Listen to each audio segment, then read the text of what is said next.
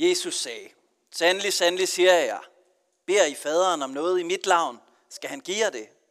Indtil nu har I ikke bedt om noget i mit navn.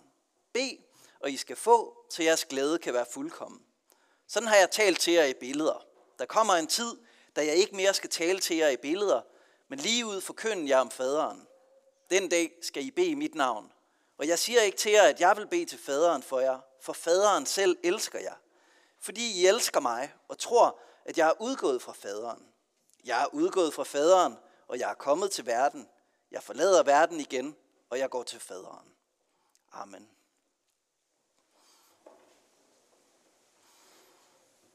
Må Helligånden oplyse sind og hjerte og velsigne ordet for os. Amen. Jeg er den ældste af tre brødre, og jeg vil ikke sige, at vi var slagsbrødre, da vi var børn, men vi var jo brødre, og naturligvis så kæmpede vi en del med hinanden, og jeg nød godt af at være den ældste bror. Og for et par uger siden, der var vi nede og spille minigolf, og jeg vandt, og jeg kunne godt mærke, at der var en glæde der over at vinde over mine brødre, som trak en hale helt tilbage fra barndommen. Da vi var børn, så slodes vi, det var ikke sådan med knytnæver, men en god brydekamp, det kunne vi godt lide. Og øh, jeg kan huske ret tydeligt, da jeg gik i gymnasiet, så den bror, der lige kommer efter mig, han gik i lære som smed, og så lige pludselig, så var jeg blevet for gammel til at slås, fordi nu var han blevet bumstærk, og så kunne jeg ikke klare ham mere. I dag så har jeg læst beretningen om Jakobs kamp op fra alderet. Det er en beretning om en brydekamp nede i en flod. En kamp, som fortsatte en hel nat.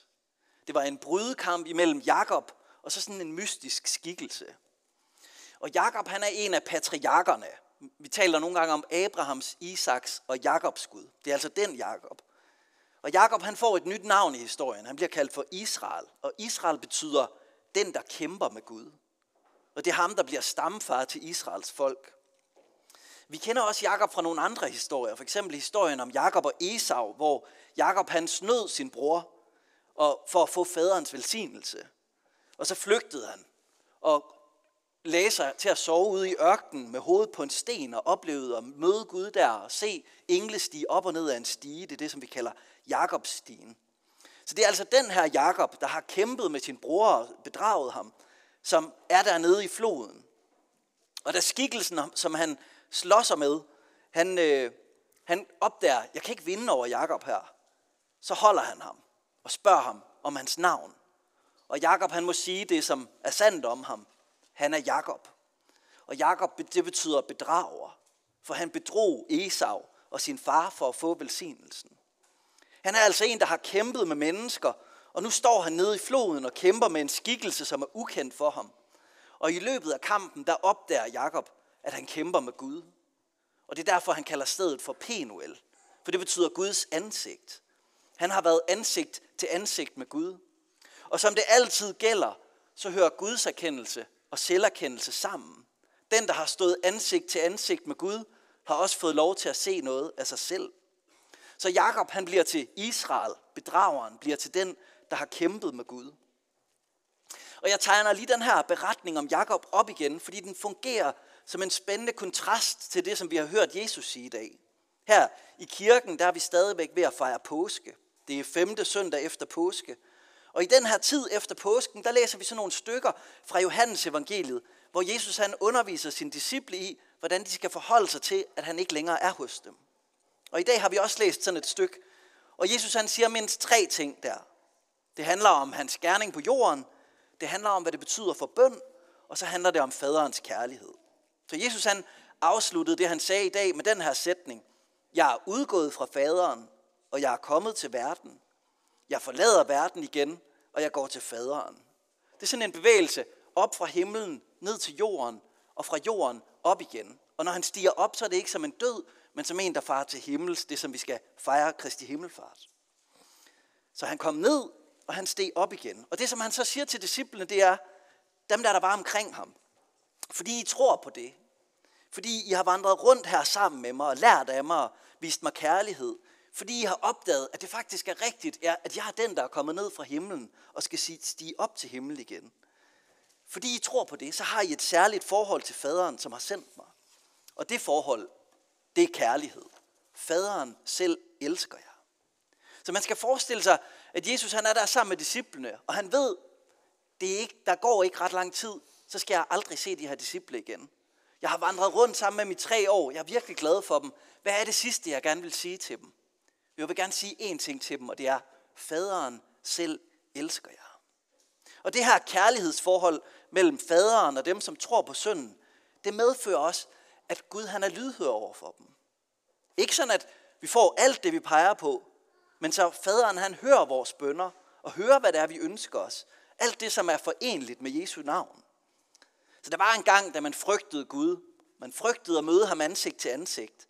Den, som kæmpede med Gud og havde mødt ham, kunne sige, tænk, at jeg har været ansigt til ansigt med Gud og levet. Men nu er tiden en anden. Jesus har ordnet en ny virkelighed til os, så vi har lige adgang til faderens kærlighed og faderens ører. Og derfor så kan vi frimodigt gå ind til ham og spørge ham om det, som vi vil i Jesu navn. For hvis han ser, at det vi spørger om, det leder til vores glæde, så vil han også give os det. Så her er altså to billeder af bøn. Og man skal nok passe på med at spille dem ud imod hinanden. Jeg forestiller mig, at de er i sådan en sund spænding. Det ene billede, det er altså Jakob, der kæmper om natten. Sådan kan bøn opleves, som en kamp. Og så er der den bøn, som mere er en omfavnelse fra faderen. Faderen, der tager imod os i kærlighed. Og den der omfavnende kærlighed, som Jesus han beskriver bønnen som, den er der mange, der har oplevet i tidens løb. At der er en glæde og en frihed ved at henvende sig til Gud. Jeg hørte så sent som i den her uge et interview med Kasper Christensen, hvor han beskrev, at han blev døbt for to og et halvt år siden. Og det gjorde han, fordi at han havde oplevet, at han havde en skyld, som han ikke rigtig kunne komme af med. Og så havde han fået et råd fra sin terapeut om, du kan jo prøve at bede. Og så en dag, hvor han gik et sted, hvor ingen andre kunne høre ham, så havde han bare sagt til Gud, Gud, jeg er ikke så vant til at henvende mig til dig, men øh, vil du ikke godt tage den her skyld væk? Jeg ved simpelthen ikke, hvad jeg skal gøre af den. Og så var han gået videre i sin dag, og så 20 minutter senere, så havde han oplevet, hvordan den der eksistentielle skyld, han havde, den bare havde løftet sig. Så havde Gud fjernet den for ham. Og hver dag, siden den gang, der har han bedt til Gud. Jeg hørte også et andet interview med komikeren øh, Christian Fuglendorfs bror, som øh, har været i fængsel og været i isolation mange gange. Og han kunne også beskrive, at når man er der i isolation, og der bare ikke er andet at rykke i, så er der en kæmpe frihed i at kunne bede til Gud. Og kunne sige, Gud, jeg har bare de ord, jeg har, men jeg er virkelig desperat her. Og han oplevede, at det var meningsfuldt for ham at bede der. Der bliver vi omfavnet af Guds kærlighed i bønden. Men der er jo også en anden side af bønden, som er det her med kampen. Og grunden til, at det nogle gange kan blive en kamp at bede, det er jo, at det er jo ikke altid en gratis omgang, når vi henvender os til Gud. Lige pludselig, så kan vi jo stå ansigt til ansigt med Gud. Og når vi gør det, så kommer vi også i kontakt med alt det, som vi kæmper med. Sorg, smerte, relationelt bagl, som vi alle sammen løber ind i. Lige pludselig, så er vi i kontakt med det sammen med Gud. Og så kan det jo godt ske, at Gud han ikke siger, jeg vil bare fjerne det. Så kan det jo godt ske, at han siger, det bedste for dig, det vil sådan set være, hvis du begyndte at tage ansvar. Hvis du kæmpede med det der. Hvis du tog en anden vej, end den du lige havde regnet med. Da Jakob han mødte Gud nede i floden, så gik han haltende derfra. Gud han skubbede hans stærkeste knogle ud af plads. Og en måde at forstå det på, det er jo, at Gud han ville have, at han ikke bare skulle have sin egen styrke, men han skulle læne sig over på Guds styrke. Og sådan er det også, når vi kæmper med Gud. Lige pludselig kan vi mærke, at oh, der er noget andet, der, der er noget, der sætter sig anderledes her. Og på den måde, så kan bønden også blive en kamp, når vi lige pludselig står ansigt til ansigt med os selv og Gud midt i bønden. Så må du i lyset af Kristi opstandelse Oplev dig inviteret ind i faderens arme. Må du få mod til i lyset af hans kærlighed at åbne dig i bønden for det, som er din kamp. Og må du få styrke til at blive i kampen, hvis det viser sig, at bønden leder dig ansigt til ansigt med Gud. Og må du få lov til at blive i din bøn, indtil Gud har vist dig vejen til den fuldkommende glæde. Ære være faderen og sønnen og helligånden, som det var i begyndelsen, således også nu og altid og i al evighed. Amen. Lad os bede sammen.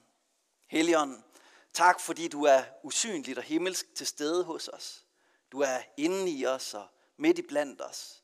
I dig er Guds rige. Kristus, Tak for det daglige brød. Tak for de mennesker, vi har fået at leve med. Tak for alt godt, der rækkes os af din hånd, og som du har velsignet. Vi beder for alle, der lider i verden. For fanger og fattige og undertrykte. Giv dem frihed, hjælp og livsmod. Vær med alle dem, der har mistet et menneske, de holdt af. Og vær med dem, der snart skal dø. Lad dem se lys i dit lys. Livets Herre, send os ud i verden med kraft og styrke. Giv os del i det liv, som kalder på vores engagement, så vi tager os af alle svage og hjælpeløse, arbejdsløse og hjemløse. Giv os mod til at byde al ligegyldighed og kynisme trods. Vi takker dig, barmhjertige Gud. Du som er der ved verdens begyndelse og ved begyndelsen af vores liv. I din hånd overgiver vi vores liv, og vi beder dig, følg med os ind til afslutningen, verdens og vores ende. Amen. Og lad os med apostlene tilønske hinanden.